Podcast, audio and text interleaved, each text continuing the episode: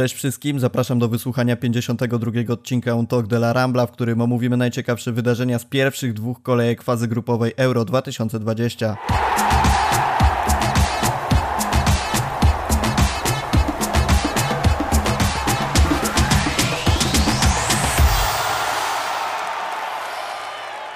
Niedziela 9 rano, siadamy do nagrywania. Publikacja podcastu prawdopodobnie ma miejsce w poniedziałek, także nie będziemy pochylać się nad meczami niedzielnymi, meczami między innymi doskonałych Włochów, ale pierwsze dwie kolejki fazy grupowej przyniosły na pewno dużo ciekawych wrażeń. Te wrażenia omówimy sobie dzisiaj z Julią. Cześć. Hej. Zanim o meczach, przypomnienie o konkursie. Cały czas możecie brać w nim udział do wygrania koszulka reprezentacji, jaką tylko sobie wybierzecie, w jakim tylko chcecie rozmiarze. Koszulka stadionowa. Co zrobić, żeby ją wygrać? Trzeba w komentarzu na YouTubie napisać komentarz, kto wygra euro i dlaczego. Wasze przewidywania nie muszą się sprawdzić. Dla nas liczy się uzasadnienie, to jak pojmujecie futbol, to kto według Was wygra i dlaczego. Napiszcie w komentarzu. Pamiętajcie, że trzeba też subskrybować kanał Wyniki konkursu ogłosimy w ostatnim odcinku dotyczącym Euro 2020, czyli tuż po finale. Przechodzimy do rozmowy o tym, co najważniejsze, a najważniejsze dla nas, dla fanów piłki zarówno hiszpańskiej, jak i też narodowościowo dla Polaków. Na pewno mecz Hiszpania-Polska, Polska-Hiszpania. Tylko błagam, nie pytaj mnie, czy wierzyłam w Polaków. Julia, czy wierzyłaś? Nie, nie wierzyłam. Jeśli ktoś słucha e, podcastów regularnie, a mam nadzieję, że, że są takie osoby, to e, powinny już doskonale wiedzieć, że ja zasadniczo nie wierzę. A jak w ogóle podchodzisz do euro? Bo ja mam takie, nie wiem czy ciekawe przemyślenie, ale zaskoczyłem sam siebie, szczerze mówiąc, tym, że jakoś poprzednie te rozgrywki reprezentacyjne zawsze miałem takiego jednego faworyta. Nie będę mówić, że to jest Polska, bo szczerze mówiąc, ja nie jestem z tych, którzy murem za Polakami ale zawsze gdzieś miałem taką jedną reprezentację, której kibicowałem, której chciałem, żeby wygrała z różnych względów, czy to ze względu na ładny futbol, czy to ze względu na to, że grali tam y, piłkarze Barcelony. Natomiast w przypadku Euro 2020 mam tak, że oglądam możliwie jak najwięcej meczów i tak naprawdę nie mam jakiegoś faworyta, jeżeli chodzi o to, kogo chciałbym widzieć ze złotym medalem. No widzisz, to ja trochę chyba wydaje mi się, że to jest kwestia tego, że się starzejemy. I jak ja porównuję so, sobie te kolejne turnieje, no to przede wszystkim teraz oglądam dużo mniej meczów.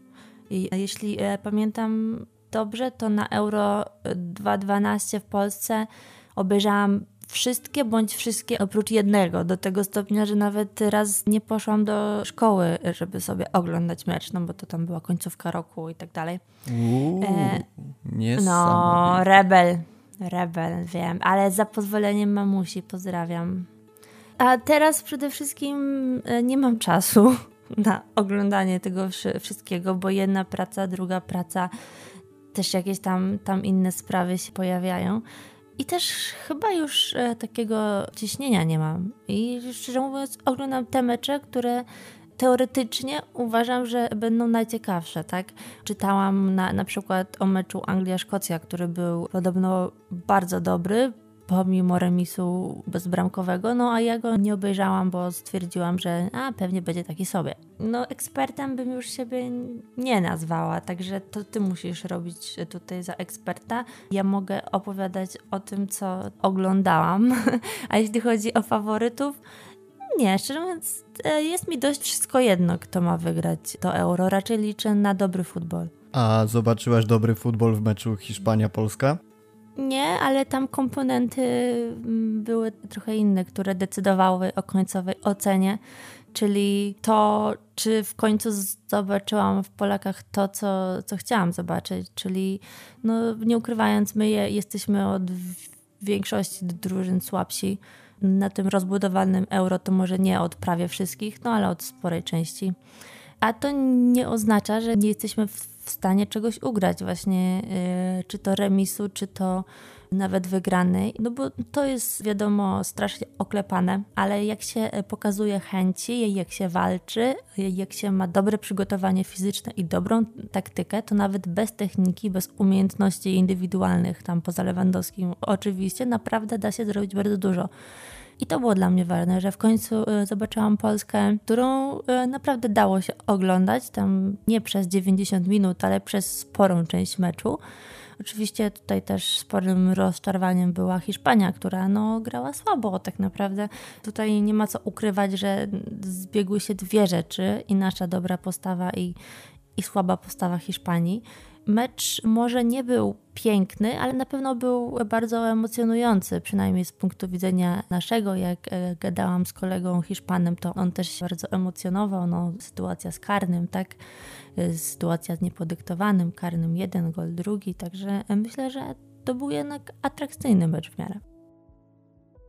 Odpowiedziałeś już na moje pytanie, które chciałem zadać, czy Polacy byli dobrzy, czy Hiszpanie słabi gdzieś nasze poglądy na ten temat się zbiegają, że Polacy zagrali dużo lepiej niż ze Słowacją, ale z drugiej strony Hiszpania nie prezentuje tego na tym turnieju, co powinna prezentować i co oczekuje się od takiej marki, która i jeszcze jakiś czas temu była po prostu nie do pokonania, no ale też musimy pamiętać, że od tego czasu, kiedy Hiszpania była niepokonana, to, to, to trochę tego, tego czasu minęło. Minęło 10 lat, no właśnie, także... Dokładnie i też jak spojrzymy sobie na samą kadrę, to nazwiska zmieniły się kompletnie też w ogóle kluby, z których powoływani są reprezentanci Hiszpanii zmieniły się i myślę, że to najlepiej oddaje obraz tego wszystkiego. Właśnie i popatrz e, na to, że Barcelona nie pozyskuje już Hiszpanów, tylko głównie Holendrów, Francuzów, tak? czy tam e, jeszcze e, jakichś innych, innych piłkarzy. Real też nie pozyskuje Hiszpanów. W związku z tym w tych czołowych hiszpańskich drużynach masz na boisku momentami trzech Hiszpanów na przykład, także no to nie jest bardzo dużo. W Atletico troszeczkę więcej, ale też jakoś niedużo więcej. No i właśnie dochodzi do e, tego, że powołuje się zawodników Villarealu, Walencji, Atletiku i tak dalej, i tak dalej. I no trudno się spodziewać, żeby to był taki poziom jak wtedy, kiedy oglądaliśmy sześciu piłkarzy Barcelony w reprezentacji mimo że poziom Ligi Hiszpańskiej się oczywiście wyrównuje. I musimy nadmienić koniecznie teraz to, że nie ma żadnego piłkarza Realu na tym euro. Oczywiście w reprezentacji Hiszpanii. Jakkolwiek nie jest to żaden przytyk w stronę madryckiej drużyny, tylko to podkreśla to, co powiedziałaś, że, że, że to się wszystko zmienia. Hiszpania ma za sobą dwa mecze, dwa mecze, które mnie szczerze mówiąc rozczarowały. Ciebie pewnie poniekąd też, bo jednak jakoś te nasze skłonności w stronę hiszpańskiej piłki na pewno są i na pewno chcielibyśmy, żeby Hiszpania spisywała się lepiej niż miało to miejsce do teraz. Nie wiem, czy powinienem mówić, że, że powinni się spisywać lepiej w momencie, kiedy remis z Polakami daje Polakom nadzieję na wyjście z grupy i dalszą grę na euro, ale patrząc na samą Hiszpanię, bez względu na to, z kim grali i z czym się to wiązało po prostu, to, to ja liczyłem na ich lepszą grę. Co Twoim zdaniem jest kluczowe w takiej, a nie innej postawie reprezentacji Hiszpanii? Chyba jednak atak. Mimo wszystko ten brak klasowego napastnika prześladujący Barcelonę prześladuje także reprezentację, bo oni sobie kreują sytuację, tylko później mają problem z ich wykończeniem. No i tak naprawdę każda z formacji jest o klasę słabsza niż, niż była kiedyś. No to jak Lewandowski wygrał pozycję z Laportem, to pewnie sprawi, że Barcelona trzy razy się e, zastanowi, czy ona naprawdę chce go sprowadzić trochę zabrzmiało to tak, jakby Lewandowski był byle kim i, i jeżeli wygrywa pozycję z obrońcą, to świadczy o tym, że obrońca jest słaby. Ja jednak myślę, że Lewandowski jest na tyle dobrym napastnikiem, że jakikolwiek pojedynek by wygrał, to nie świadczy to o braku klasy obrońcy. nie, no taki wiesz, chłopaczek z podwórka tam jakiś, e, w czym on grał, z nicz pruszków, nie? No tak. to właśnie, no dokładnie. To rozsławił tę drużynę na całą Polskę, że nawet ja znam. No myślę, że, że tutaj się zbiega właśnie wiele rzeczy też na, na pewno tutaj e, trochę będę powtarzać już tematy przewałkowane, ale no też to zgrupowanie przed Euro Hiszpanom nie pomogło. Trenowanie w parach, potem w jakichś grupkach, potem powrót, niepewność ze szczepionkami, czy się szczepią, czy się nie szczepią. Nie wiadomo zresztą, czy, czy nie byli na przykład w meczu ze Szwecją osłabieni po tych szczepionkach bo to przecież, przecież różnie bywa i do, do tego się nikt nie przyzna. E, no z Polską to już nie, bo już to zbyt, zbyt długo minęło. Ale też nie widzę, szczerze mówiąc, żeby mm, Luis Enrique miał na to jakiś pomysł, bo on pokazuje charakter, pokazuje, że ma jaja, teksty, że wyjdzie Morata i jeszcze dziesięciu, teksty, że kto to był? Ferran Torres, tak? Czy ktoś, kto powiedział, że obrona Hiszpanii zje Lewandowskiego? Tak, Ferran. E, no, no to od razu mu Lucio odparował, że jeszcze się musi dużo nauczyć, między innymi tego, że takich rzeczy się nie mówi. Chociaż ja, ja tam lubię, kiedy mówią, bo przynajmniej jest to czytać i jest to tłumaczyć. Także no, on trochę nadrabia, dodaje kolory dość bezbarwnej drużynie tak naprawdę i nie wiem, co on może zrobić, bo jego zmiany wczoraj też kompletnie nie funkcjonowały. Wiesz co, ja co do Hiszpanii to mam takie wrażenie, że rzeczywiście brakuje ataku, bo dla mnie czy, czy Morata, czy Moreno to nie są napastnicy, którzy będą decydować o tym, że Hiszpania będzie wygrywać. To trochę tak mi się przypomina teraz końcówka sezonu ligowego w Hiszpanii, jak e, Suarez w dwóch ostatnich meczach był naprawdę decydującym zawodnikiem Atletico i nie widzę w takiej roli ani Moreno, ani Moraty. Natomiast patrząc sobie na sam środek pola Hiszpanii, tu wszystko mam wrażenie, że jest w, w miarę ok i jeżeli byłby dołożony ten napastnik, to rzeczywiście Hiszpania miałaby bardzo dobrą kadrę. Jest dominacja w środku, jest y, rzeczywiście duża wymienność pozycji. Przytaczaliśmy te statystyki z pierwszego meczu Hiszpanów, gdzie tam ta liczba podań dobiła do nie wiadomo jakiego poziomu. Nie, nie chcę teraz się pomylić, czy to było 900, czy trochę mniej, czy o jakieś 850, ale no na pewno, czy to było 800, czy 900, to, to jest to wartość naprawdę niesamowita, trochę przypominająca Ale te... Pedri szału nie ma, nie? Pedri szału nie ma, natomiast... Yy też nie oczekiwałbym po nim, że będzie ten show robił, bo to jest jednak 18-latek, który wrzucony gdzieś na euro. Jeżeli ja nadal utrzymuję to, że jeżeli Pedri zagra dobrze, to, to super, ale jeżeli będzie niewidoczny, to nadal go można usprawiedliwiać. Natomiast nie gra źle, gra po prostu przeciętnie moim zdaniem.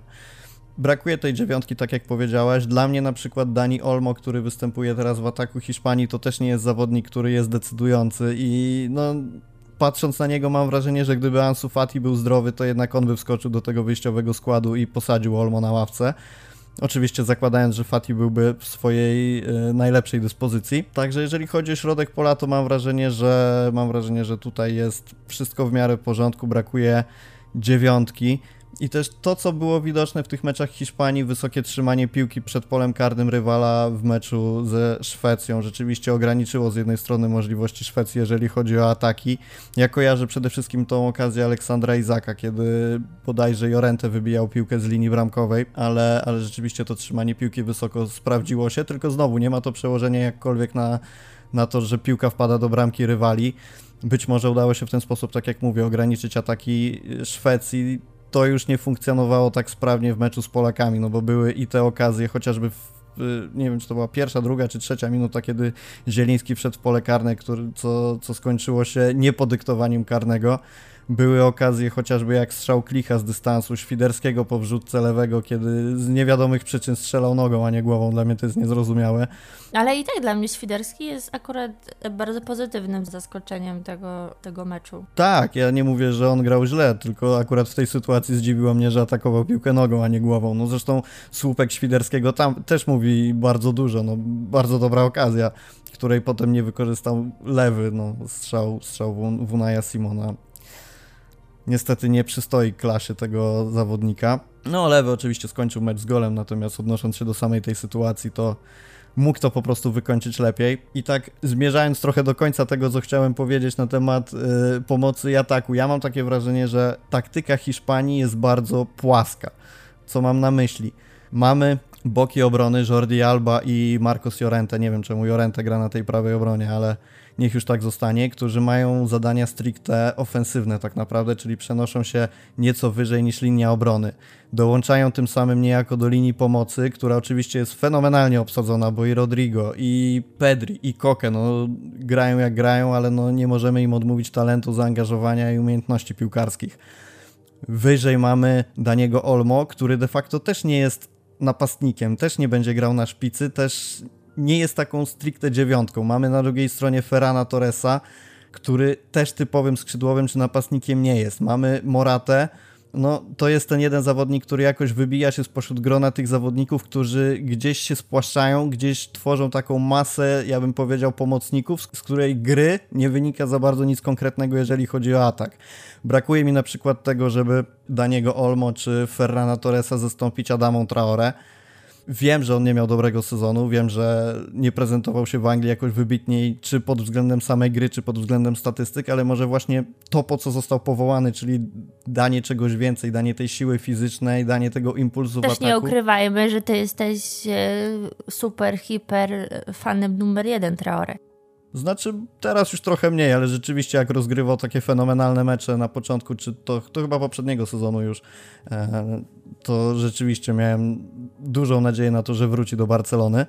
Ale też ze względu na to, że po prostu ani Olmo, ani Torres nie dają nic takiego reprezentacji na ten moment. Ja mam takie wrażenie przynajmniej. I może wrzucenie kogoś o innym profilu gry, czy też pod względem driblingu, czy pod względem szybkości, czy samej zastawki w, w polu karnym. No dan, dania czegoś więcej po prostu niż daje Morata czy, czy Moreno w, na To nie jest trudne.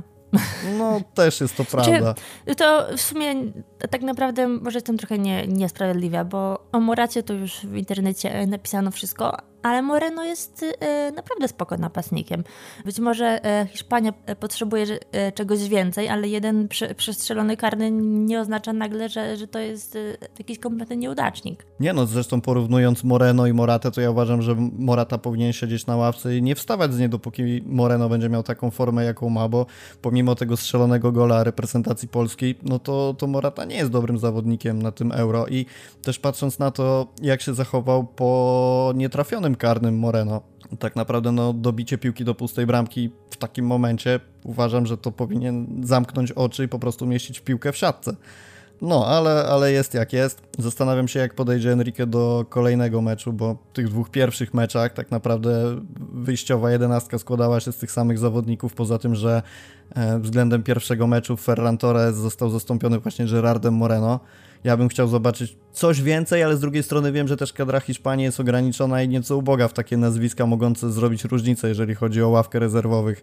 Nie chcę im jakkolwiek umniejszać, ale brakuje mi kogoś takiego, kto po prostu da taki solidny impuls z ławki. No być może tym impulsem miał być Moreno. Tak się nie stało. Jak się zapatrujesz na to, że piłkarzem meczu został Jordi Alba? Chyba za bycie kapitanem, co jest równie absurdalne jak bycie piłkarzem meczu. No, ja nie zauważyłam tam u niego e, jakichś, nie wiem, ogromnych wtop, które by sprawiły, że to był e, super kontrowersyjny werdykt, jeśli można to werdyktem nazwać. No ale też nie zauważyłam zbyt wiele dobrych akcji Albert. Tam, tam jednak z lewej strony znacznie częściej e, pojawiał się e, Dani Olmo Pedri ze skutkiem różnym, ale Alba raczej był cofnięty, a jak szły do środkowania, to przynajmniej w mojej pamięci z prawej strony. W ogóle ciekawy temat, jak Enrique ustawia tę obronę pod względem tego, że no ile alby mogliśmy się spodziewać i raczej trudno było oczekiwać, że będzie zastępować go Gaja w wyjściowym składzie, to tyle Marcos Llorente na tym prawym skrzydle to jest... Znaczy w sumie ja bym się spodziewała, że Alba usiądzie, no przecież on był przez długi czas y, poza kadrą nawet y, u Enrika, który, który później zmienił zdanie. Myślę, że dobrze, że, że zmienił zdanie, no bo, bo ostatni sezon był jednym z najlepszych w karierze mm, Jordiego. Można go nie lubić, ale liczby wykręcił bardzo dobre. Ale no Lucio jest, jest znany z takiego oślego uporu, także ja się akurat cieszę, że mm, zmienił zdanie. No i też trzeba podkreślić to, że na ten moment, jak nagrywamy, czyli niedziela 9 rano, Alba jest zawodnikiem, który zanotował najwięcej podań w pole karne ze wszystkich piłkarzy występujących na Euro. Jest ich co prawda 8, mimo że nie jest to statystyka, która robi wrażenie jakieś niesamowite, no ale na pewno trzeba to odnotować. I również, jeżeli się nie mylę, to skrzydła reprezentacji Hiszpanii, czyli właśnie Alba i Llorente, notują najwięcej kontaktów z piłką e, na Euro. 261 Alba i i 236 Marcos Llorente. No tylko, że to wszystko sprowadza się do tego, że super pomoc skrzydła funkcjonują jak funkcjonują, chociaż ja nadal mam wrażenie, że Llorente to jest taki pomocnik, któremu brakuje e, zachowań typowego wahadłowego, coś jak Sergio Roberto w Barcelonie. Niby jest na tej prawej stronie, ale jednak jak przychodzi co do czego, to jest bardziej pomocnikiem niż takim typowym prawym obrońcą. E, no ale sprowadza się to koniec końców do tego, że gdzieś w ataku brakuje jakości, brakuje takiego lewego, który e, rzeczywiście dawałby coś Hiszpanii więcej. No dlatego powtarzam, ja jestem ciekawy jak Enrique podejdzie do tego ostatniego meczu, bo na ten moment Hiszpania, gdyby takimi wynikami jak są teraz, czyli po drugiej kolejce zakończyły się mecze fazy grupowej, to Hiszpania jest na trzecim miejscu i jest w tej tabelce drużyn, które są trzecie, czwarta, czyli wyszłaby do fazy pucharowej jako najsłabsza reprezentacja ze wszystkich, co jest w ogóle szokujące. A tak jeszcze cię zapytam, jak ty w ogóle podchodzisz do tego systemu, kiedy trzecia drużyna z grupy wychodzi? Nie no, ja w ogóle jestem przy, przeciwna temu euro z tak e, dużą liczbą drużyn, tak? Także to, że wychodzi trzy, trzecia drużyna, to jest, to można e, porównać tylko z tym, że na Copa Ameryka ile tam jest, pięć drużyn e, w grupie, a wychodzą cztery, no to, to jest dla mnie absurd trochę. W sensie to, tak, to sprawia, że te mecze grupowe są tak naprawdę nic nie warte. Co nie znaczy, że nie można ich sobie pooglądać, ale prawdziwe granie zacznie się dopiero od jednej ósmej i wydaje mi się, że to też trochę sprzyja kalkulowaniu. To znaczy, że jak zajmiemy trzecie miejsce, to wpadniemy na tego, a, ja, a jak drugie, to na tego i już polskiej prasie czytałam, że jak e, tam e, Polska zajmie drugie miejsce w grupie, a zajmie, jeśli wygra ze Szwecją, a Hiszpania wygra ze Słowacją bodajże, to tam coś tam, to wpadniemy na w miarę spoko rywala i w ogóle mm, do, dojdziemy do finału i tam to już się może zdarzyć wszystko. Oczywiście teraz e, przesadzam, ale no wiadomo, hura optymizm w narodzie jest. No ale sama ta formuła tego euro jest taka, że no nie wiem, no można byłoby to zrobić lepiej, bo też to, że jest zrobione w tylu różnych krajach, na różnych stadionach, na absurdalnych stadionach z bieżniami dookoła, w miejscach, gdzie przy, przychodzi trzech kibiców na krzyż, a potem dla, dla kontrastu w Budapeszcie pełny stadion. Także no, no wiadomo, że jest różnie na, na, różnym etapie w różnych krajach, ale no to wszystko tak się jakoś złożyło, że organizacja jest e, powiedzmy taka sobie. O tym hura optymizmie może sobie powiedzmy w takim razie, bo zaczęliśmy na początku troszkę o tym, jak zagrali Polacy, że była walka, była wiara i zupełnie inna postawa w stosunku do pierwszego meczu. Mecz otwarcia, mecz o wszystko i mecz o honor to taka struktura, która nam przyświecała raczej w turniejach niż y, której staraliśmy się unikać, ale w tym przypadku... A teraz mecz o wszystko i znowu mecz o wszystko. Dokładnie. I chciałem cię zapytać o to, bo powiedziałaś o liderach, powiedziałaś o, o tych zawodnikach, którzy udźwignęli ciężar ważnego spotkania, ale jestem ciekawy twojej opinii odnośnie naszego trenera Souzy. Nie wiem, czy ja mam jakąś opinię e, na jego temat. W sensie nie mam mu nic do zarzucenia. Myślę, że całkiem fajnie buduje skład. No, po szkodzie każdy może być mądry, to znaczy, że mm, fakt, że nie powinien wystawić Krychowiaka ze Słowacją, no tak, nie powinien, ale też e, nie e, powiedziałabym tego aż tak stanowczo przed tym meczem. A tak to myślę, że wyciąga z tego tyle, ile się da. Też fajnie stawia na kilku młodych piłkarzy. Wiadomo, że nasza drużyna bazuje mimo wszystko na weteranach, ale da się to oglądać, da się słuchać tych konferencji. W końcu nie wychodzi jakiś, no za przeproszeniem, smuda, który, który duka, że no, będzie groli i albo wpadnie, albo nie wpadnie. No, no, no taka prawda. E, tylko jest to no, człowiek z klasą, tak? Także myślę, że oceniać go e, będziemy mogli po turnieju, ale na, na pewno niezależnie od, od tego, co się wydarzy, to bym go nie zwalniała, bo też tutaj e, oczywiście wyjdzie ze mnie prawdziwa ja, która, która powie, że my z tą Szwecją niekoniecznie wygramy i, i niekoniecznie tak ładnie awansujemy do jednej ósmej.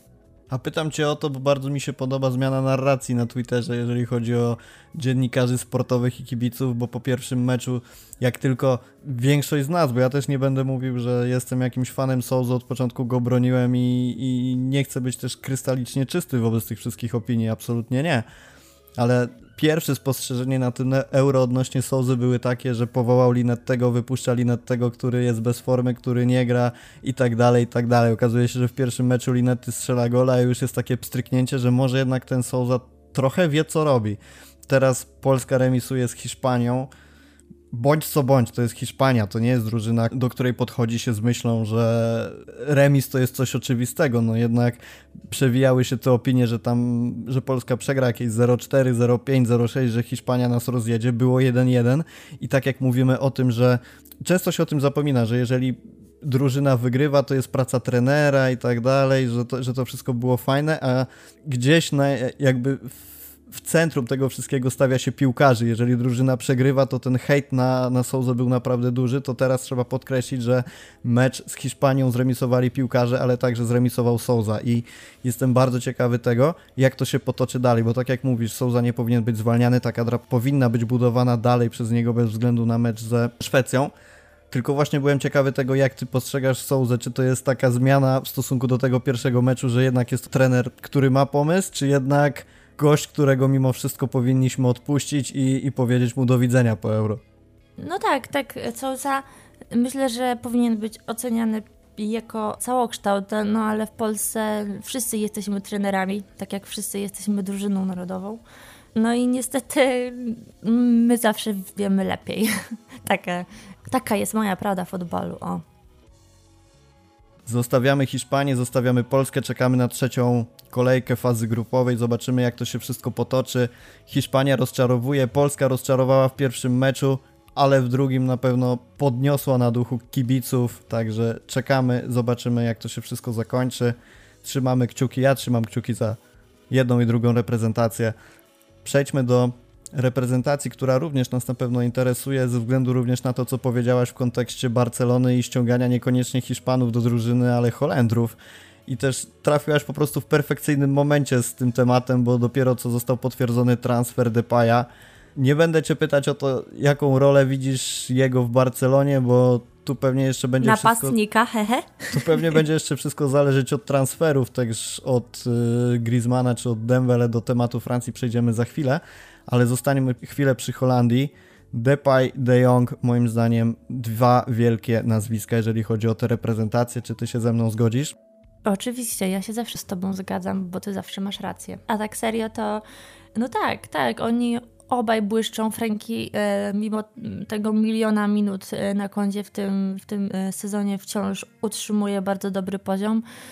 Być może w drugim meczu nieco gorzej niż w pierwszym, ale, ale wciąż wykręca takie liczby podania, odbiory. Mm, także, także y, myślę, że przyjemnie się go ogląda. Depay też tutaj y, podchodziłabym ostrożnie, bo jest to napastnik y, skuteczny, tak, który potrafi te 20, w porywach 20 parę bramek na sezon zdobyć ale nie możemy spodziewać się, że to będzie taki killer na miarę powiedzmy benzemy, tak? Wydaje mi się, że, że jednak troszeczkę niżej, bo, ale w, w samej reprezentacji Holandii wygląda to bardzo dobrze i to, na co zwróciłam uwagę, to jest przede wszystkim bardzo dobra atmosfera w tej, w tej drużynie, że widać, że oni są zgrani, że oni się, się lubią, że, że oni współpracują i to jest też raczej to, czego brakuje w Hiszpanii, czyli, czyli fakt, że, że oni od dłuższego czasu pracują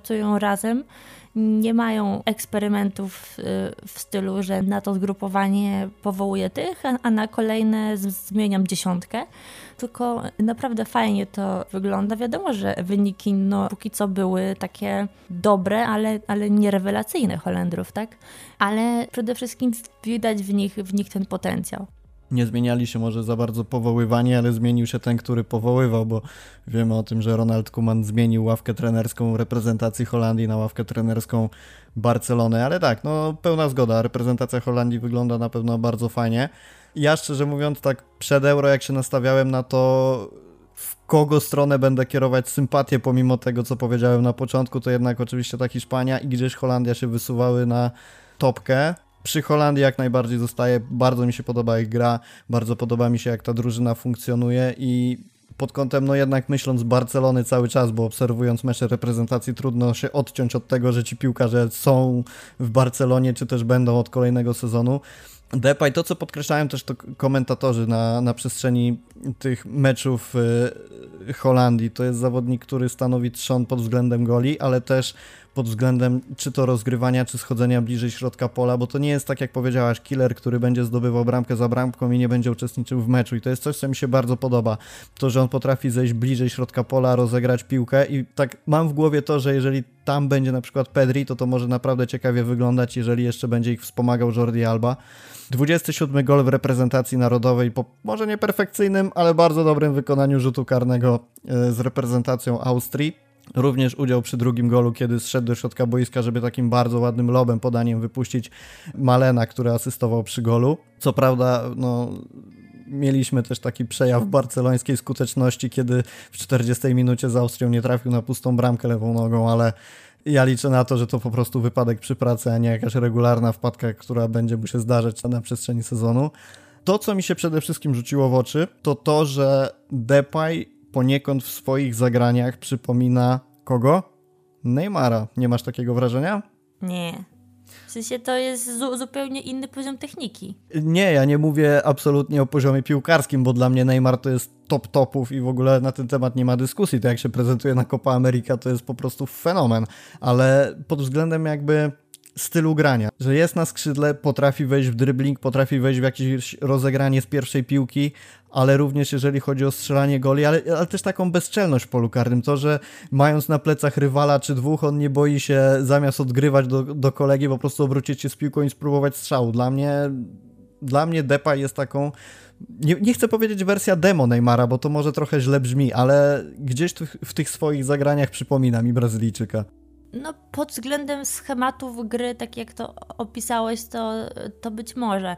Ale no, on ma też, też inne y, warunki fizyczne, nie? To jest y, silniejszy, ale przez to też pewnie trochę, trochę mniej zwrotny, ale myślę, że tutaj ma duże znaczenie jego charakter, o którym też niezbyt dużo się mówi, ale myślę, że, że warto, bo no to jest taki trochę walczak, trochę, trochę bezczel też kolokwialnie mówiąc, także myślę, że w tym kontekście w końcu być może w Barcelonie zobaczymy trochę tego pazura i może ktoś się wkurzy, jak będziemy tracić gole w absurdalny sposób.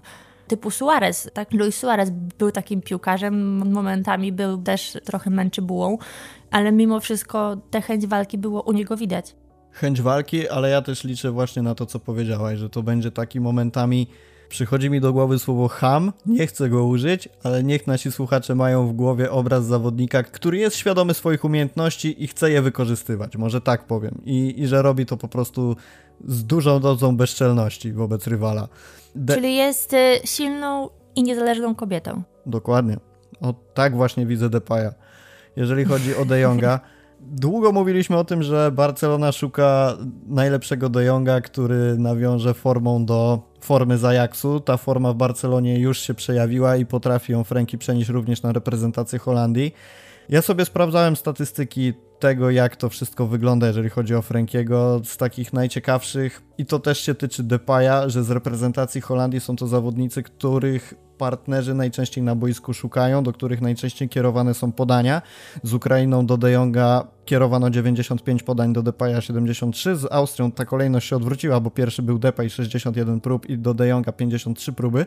To też pokazuje w jaki sposób koledzy z drużyny bazują na współpracy z nimi.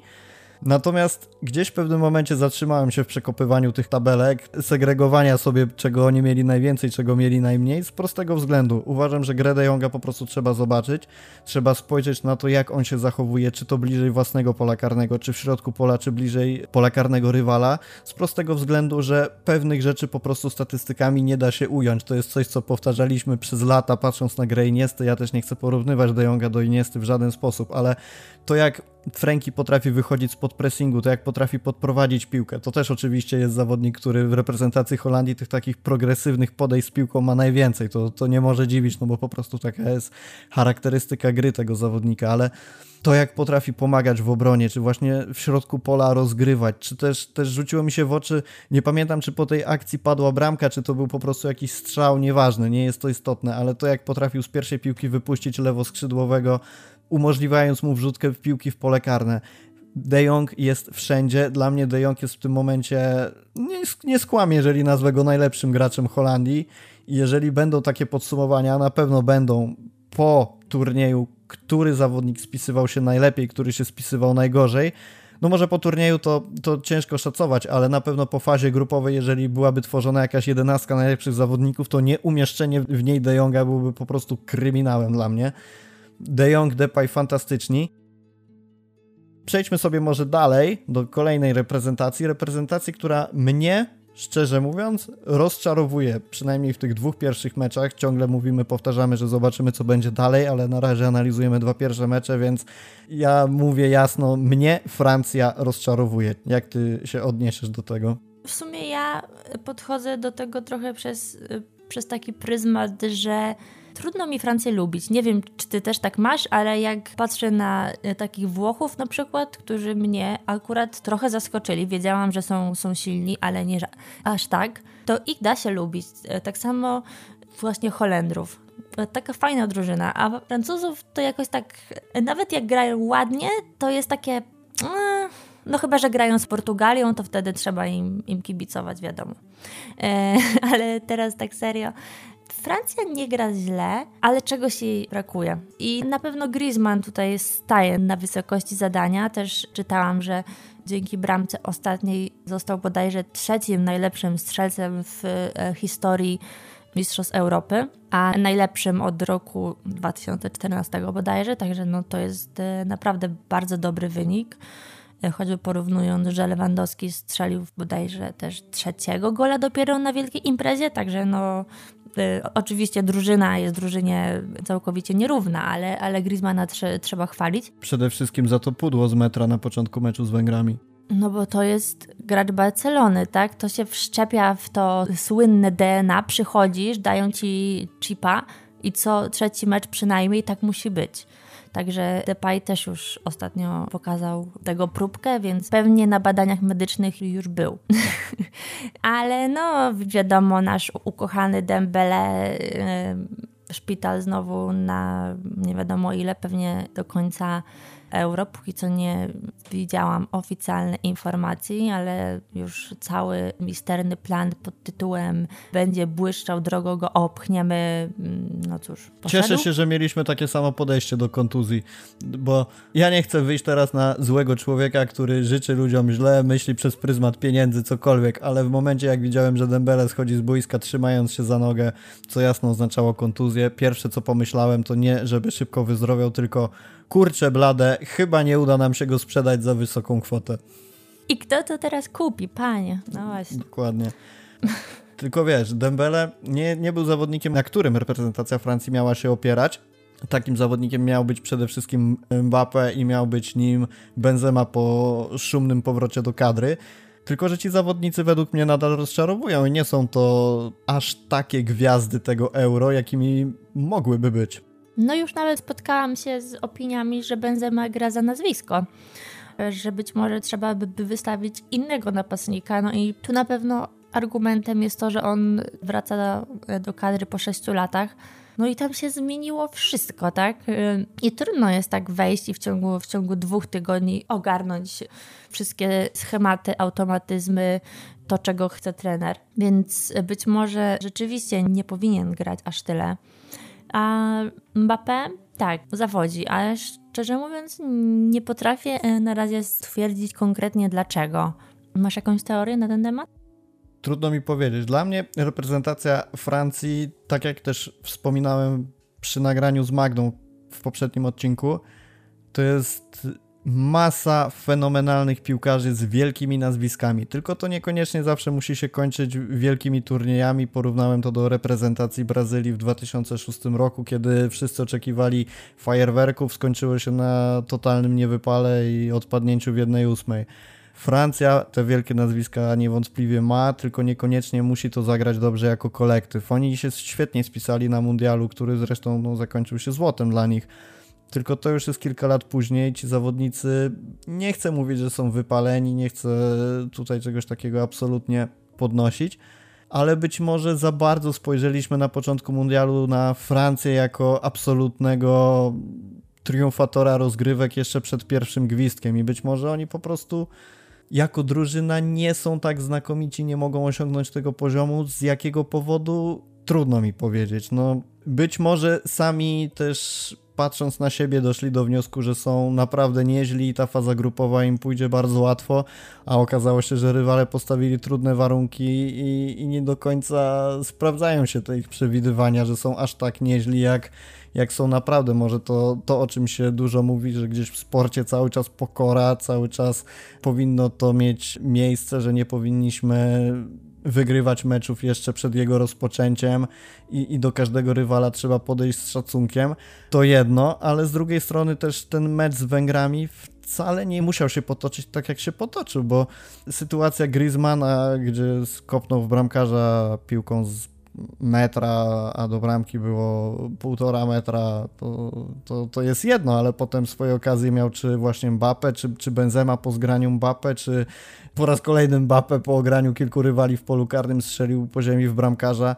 Nie wiem, czy dobrą okazję można nazywać moment, kiedy Pogba strzelał z dosyć ostrego kąta i trafił w boczną siatkę, ale potem też ten nasz kochany, wielbiony Dembele trafił w słupek, także jeżeli te sytuacje byłyby wykorzystane, to mecz potoczyłby się zupełnie inaczej. Tam mógł być naprawdę wysoki wynik. Także nie uznawałbym też meczu z Węgrami jako taki papierek lakmusowy tego, że Francja jest skazana na porażkę na euro. Jeżeli ta skuteczność nie będzie poprawiona, to obawiam się, że mogą nie zajść aż tak daleko jak chcieli, ale równie dobrze kolejny mecz mogą wygrać 4-0, kiedy te piłki zaczną wpadać. Także trudno mi ocenić.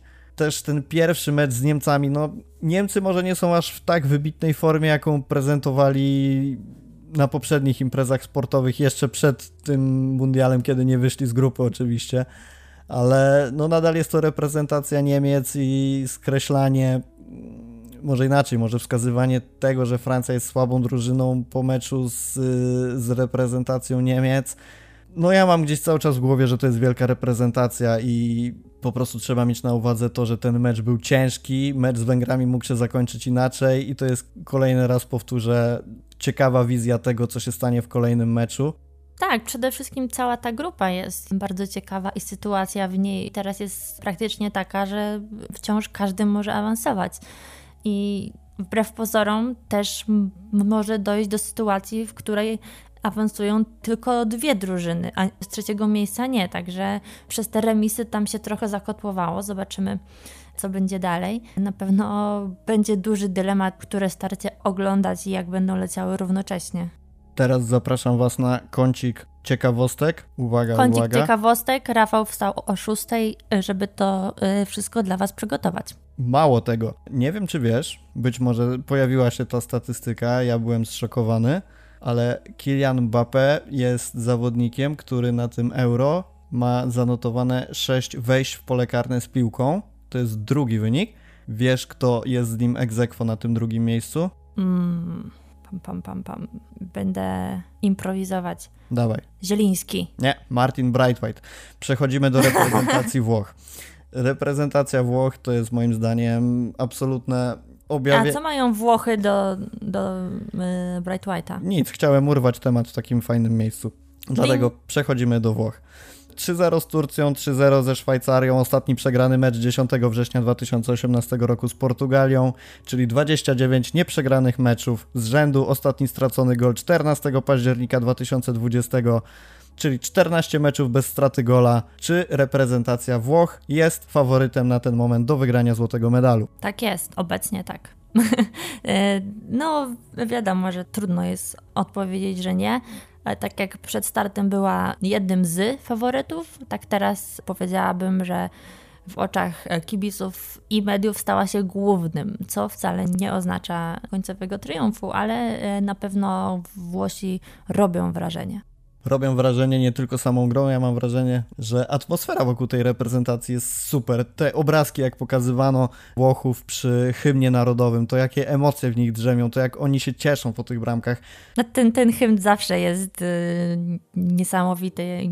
Widziałam już memy, jak, jak któreś z tych, z tych dzieci, które tam z nimi wychodzą, y, zakrywa uszy taką y, przerażoną miną, bo oni tak się drą w trakcie tego hymnu, ale no e, widać, że, że to jest taki symbol narodowy, do którego są, są bardzo przywiązani. Symbol narodowy to jedno, ale też to pokazuje, w jaki sposób oni podchodzą do meczów. I, i w momencie, kiedy z takim naładowaniem, z taką energią, taką wiarą w siebie wychodzisz i od pierwszego gwizdka sędziego walczysz gdzieś nie tylko o ten sportowy sukces, ale mając w głowie narodowe barwy i to, tę całą otoczkę jakby wykraczającą poza sport, no to Włosi rzeczywiście, trzeba to stwierdzić jasno, że stanowią takiego faworyta nie tylko ze względu na grę, ale ze względu na atmosferę, ze względu na podejście do euro i to mi się po prostu super podoba. Ja nie sympatyzuję jakoś z reprezentacją Włoch, tak na, jak powiedzmy z reprezentacją Hiszpanii, ale po prostu przyjemnie mi się ogląda, przyjemnie mi się na to patrzy. Też rozmawialiśmy w kontekście, będziemy wracać do tematu Barcelony w naturalny sposób, ale w wielu meczach obserwowaliśmy drużynę, która gdzieś jest pozbawiona charakteru, tak tego charakteru reprezentacji Włoch nie można w żaden sposób odmówić. Nie będziemy, myślę, omawiać teraz tego, co się dzieje, bo publikacja podcastu jest prawdopodobnie po ostatnim meczu Włochów, którego siłą rzeczy nie możemy tutaj y, omówić, nawiązać do niego, więc taki ostatni segment, który chciałbym z Tobą poruszyć. Wykraczając poza te drużyny, które omówiliśmy, Hiszpanię, Polskę, Holandię, Francję, zahaczyliśmy o Włochy. Co jeszcze Ci się rzuciło w oczy fajnego, jeżeli chodzi o dotychczasowe spotkania? No, na pewno do momentu przed meczem Polaków bardzo żałowałam, że nie jesteśmy w stanie pokazać tego, co kilka drużyn, które są teoretycznie na naszym poziomie, są, są takie mniejsze, a naprawdę świetnie się spisują. To, to, to byli Czesi, tak? którzy grali super, jak na swoje możliwości. Wczoraj, mm, wczoraj Węgrzy. Także już Twitter oczywiście był zalany tym, że y, musimy być jak Węgrzy. Ostatecznie byliśmy, także misja spełniona, to pewnie te wszystkie lajki podziałały. Ale fajnie się ogląda, no to wiadomo, że to są raczej e, drużyny, które może jakaś jedna awansuje do półfinału z tych, z tych takich e, kompletnie skreślanych ale fajnie się na to patrzy. Przede wszystkim ta radość, radość Węgrów wczoraj po golu to, to było coś mm, niesamowitego. Ale nie upatrywałabym aż takiego czarnego konia, który miałby powiedzmy zatriumfować w rozgrywkach jak e, kiedyś Grecy czy coś takiego. No Turcja przede wszystkim bardzo zawiodła, a e, wielu typowało ją jako bardzo silną ekipę. Cristiano królem strzelców, czy niekoniecznie? Patrick Schick. Nie, on tak, tak daleko nie zajdzie. Cristiano, a niech sama ma tego króla strzelców. Mnie to tam ani grzeje, ani ziębi, e, byleby nie zdobył mistrzostwa. Odnosząc się trochę do tego, co obiegło też Twittera po tym pierwszym meczu reprezentacji Portugalii, to jak Cristiano w swoim stylu zresztą świętował gola z karnego, w sobotnim meczu Portugalii z Niemcami był ciekawy obrazek, kiedy gola zdobył Kai Havertz w takim ważnym meczu, w ważnym momencie i w zasadzie zupełnie na spokojnie, bez jakichkolwiek emocji podszedł do tego. Taki, taki smaczek, ciekawy kontrast w stosunku do Bo tego. Bo on jak... wiedział, że to był samobój.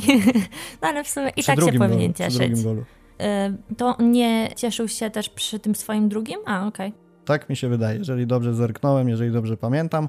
Słuchacze nas zweryfikują, ale tak. Był też, to, to, to mi też mignęła debata, że ponoć znalazły się osoby, które miały Cristiano za złe, że świętuje bramkę z karnego, że jak tak można. Myślę, że. Nie no, to, no, to może ja się wtrącę, bo to też mi mignęło. Powiedzmy sobie szczerze, chłop jest najbardziej, może nie najbardziej, ale na pewno na liście najbardziej ambitnych piłkarzy na świecie zajmuje czołowe miejsce. Strzela gola na euro, to było, jeżeli się nie mylę, na 2-0.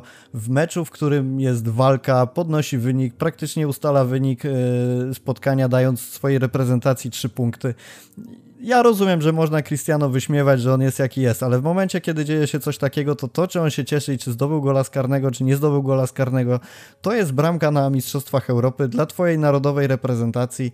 Jak chce, niech się cieszy, czy to byłby gol taki, czy byłby to gol strzelony przewrotką, czy, czy dobiciem piłki z pół metra to są emocje, to jest piłka nożna i, i niech się cieszy. Ja nie mam mu tego jakkolwiek no za, za złe. Nie, Przede wszystkim, skoro ma się z czego cieszyć, to niech się cieszy. Takie miał w sobie emocje, w jakiś tam sposób je uwolnił. Jeżeli to czuł, to, to jak najbardziej super.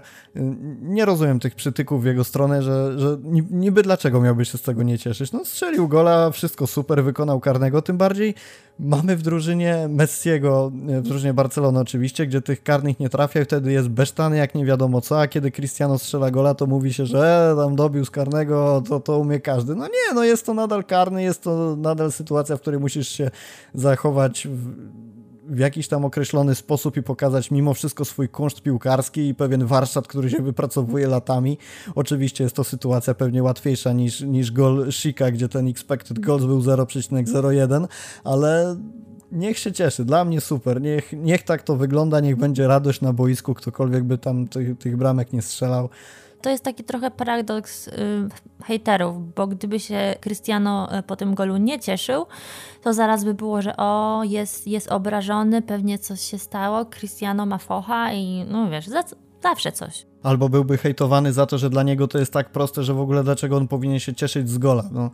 Tak, tak i że y, przez to nie okazuje szacunku innym piłkarzom. Dokładnie. Niestety Cristiano trochę jest sam sobie winny, że wytworzył wokół siebie taką atmosferę, ale w tym przypadku e, murem za Cristiano. Mówimy to jako redaktorzy FC Barsa.com, ale wielkich piłkarzy trzeba doceniać i takie turnieje trzeba doceniać. Jedna rzecz na koniec jeszcze, e, chyba że ty coś dodasz. Kevin De Bruyne. Co to jest za piłkarz? Co to jest za gość?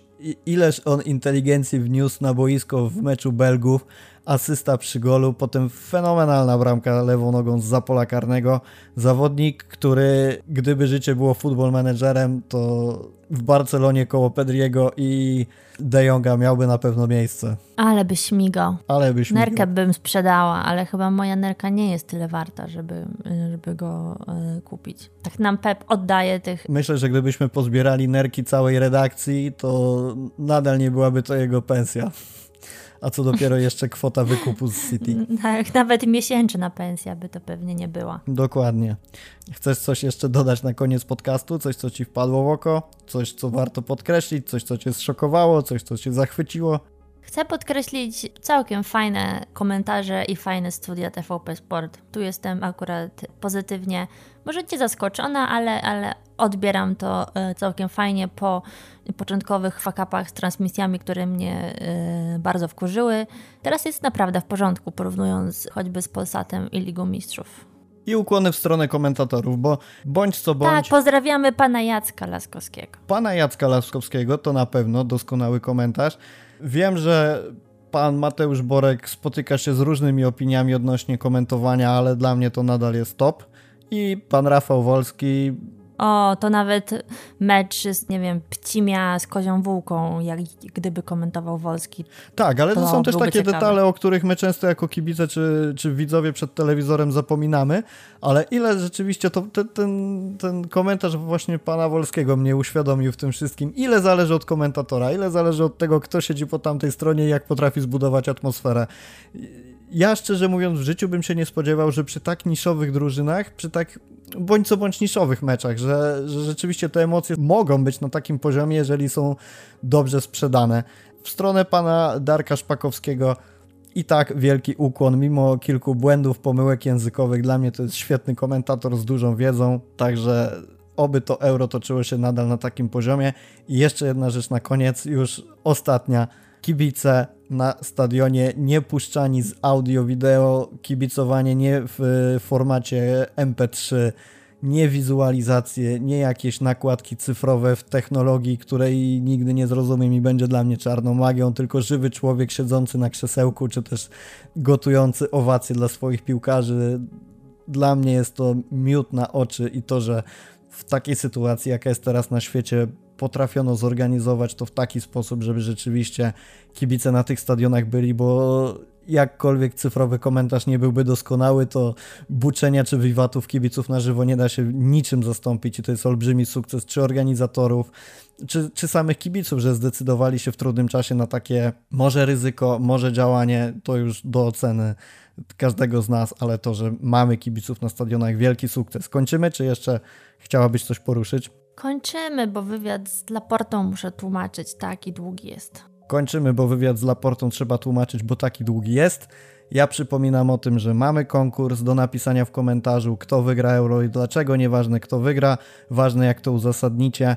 Jeżeli uzasadnicie, że Macedonia Północna wygra euro i zrobicie to w ciekawy, interesujący sposób, który nas kupi, nie ma problemu.